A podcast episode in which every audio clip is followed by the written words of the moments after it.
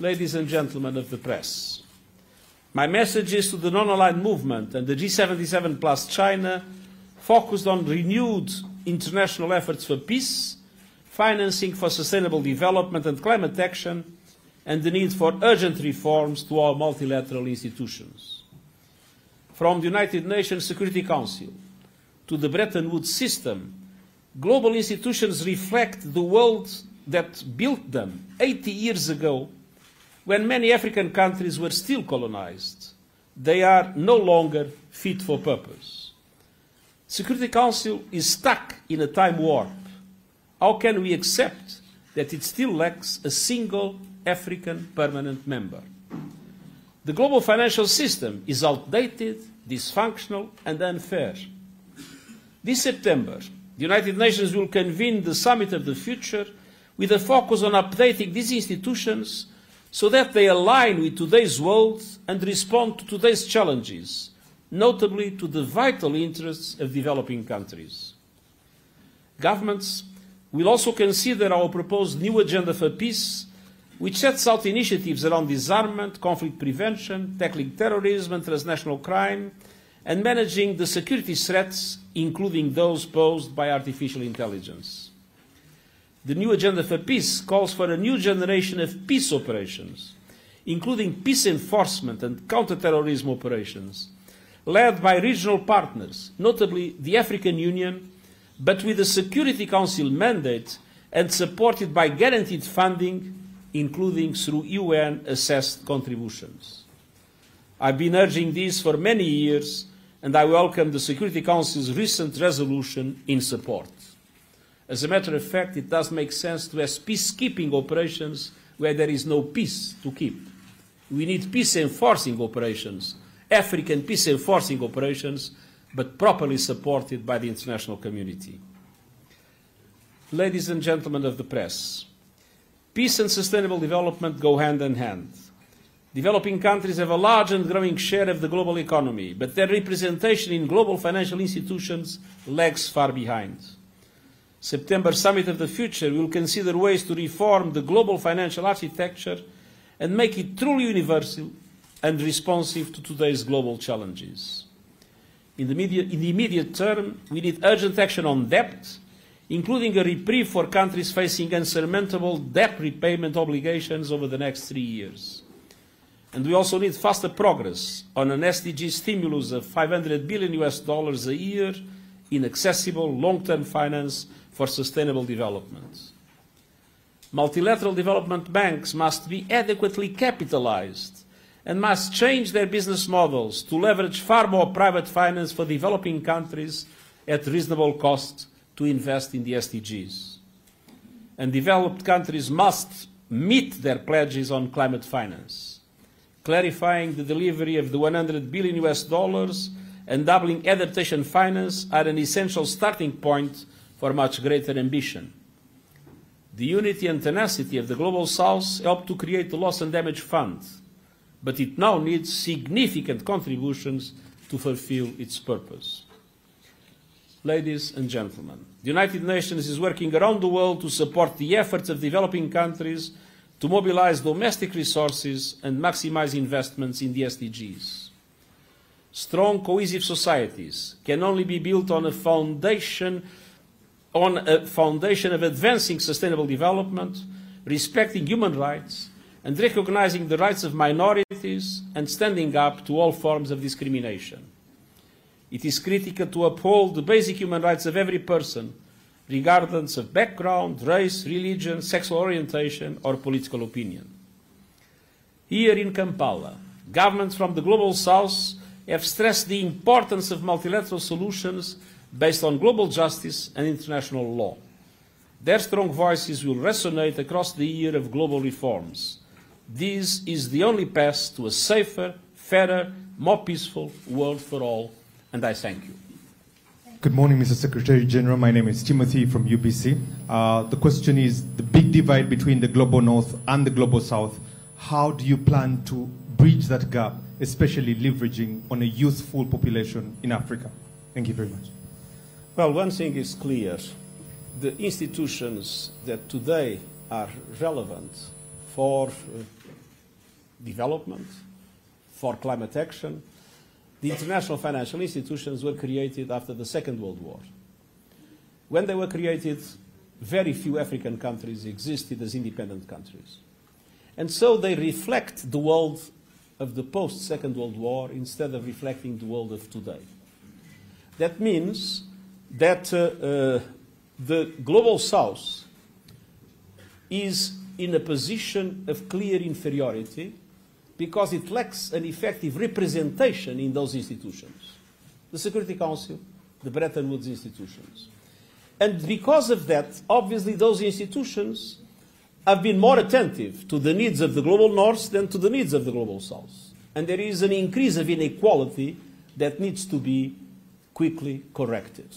That is why we have been asking for the reform of the institutions to make them exactly adapted to the reality of today's economy, for an adequate representation, namely Africa, and at the same time for a set of measures in relation to debt relief, in relation to the SDG, the, the sorry, the uh, SDRs, the special drawing rights uh, redistribution, in relation to the change of the business model and the capitalization of multilateral development banks, in order to mobilize much more resources for the African countries to be able to address the enormous challenges that they face.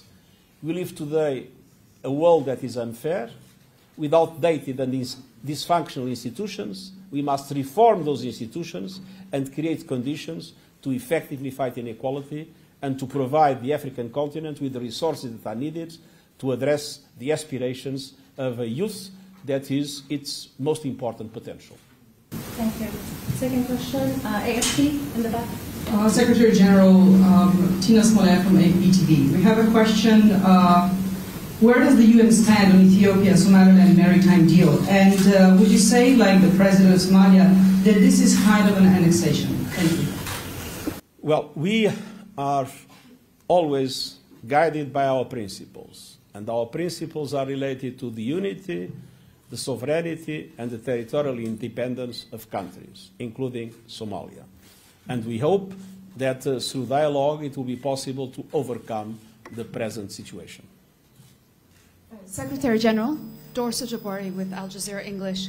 The non-aligned movement, and particularly the African countries, uh, seem to be emerging as the conscience of the world on Gaza what we've seen here over the past few days, especially. The Western countries have been talking repeatedly about rules based international order. Where are the rules now? I want to get your thoughts on the, the, what's been coming out of these summits here and the difference that you've seen between the reaction uh, from, of African countries on the ongoing war in Gaza compared to the Western countries. The rules are clear. The rules are international law. The rules are the Charter of the United Nations. The rules are international humanitarian law. And we cannot have double standards. And for us, it's clear that we are seeing in Gaza a violation of those rules, namely of international humanitarian law, and that situation needs to be corrected. So, for us, there are no double standards. For us, the rules are the same and they apply to everybody, and they are based on what the international community has built, namely through the UN Charter and international law. Thank you. Your Excellency, my name is Justin Dralaze. I work for Reuters News Agency. Um, my question is about uh, the plight or situation refugees and asylum seekers find themselves in. For instance, UK pushed to, to deport refugees or asylum seekers to Rwanda and um, possibility that Ukrainian refugees in Europe could be uh, drafted into the Ukrainian army. What's your comment? Well, all refugees must be treated equally, and all countries must assume their responsibilities in relation to refugee law. And so we have expressed our opposition to the agreement that you have mentioned.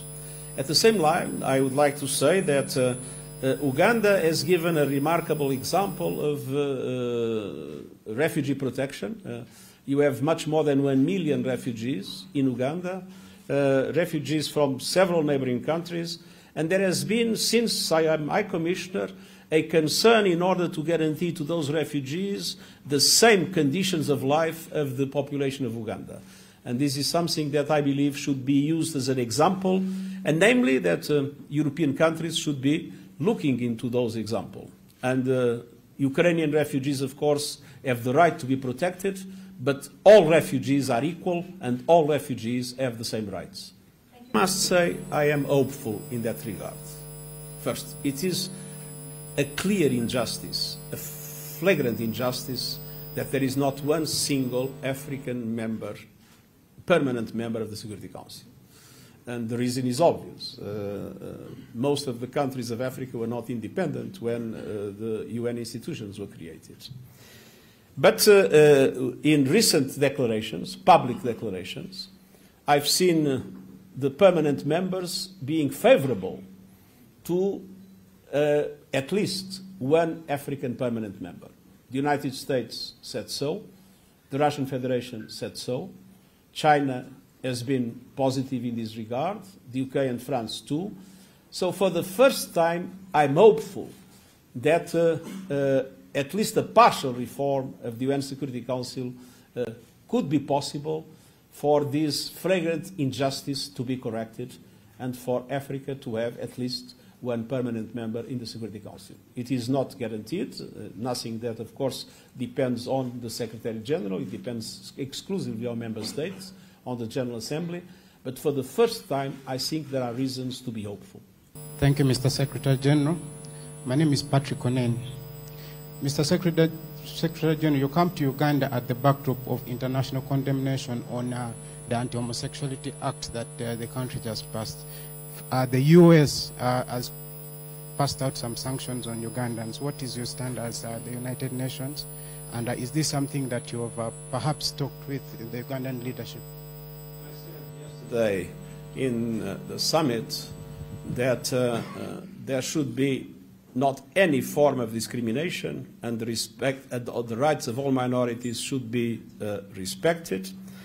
I just read uh, uh, uh in my statement to the press, let me see if I can find it again, a sentence in which it is critical to uphold the basic human rights of every person, regardless of background, race, religion, sexual orientation or political opinion. So my position is in relation to this very clear and it's based on the principle of non-discrimination that must be respected by every country. Thank you so much. Thank you very much.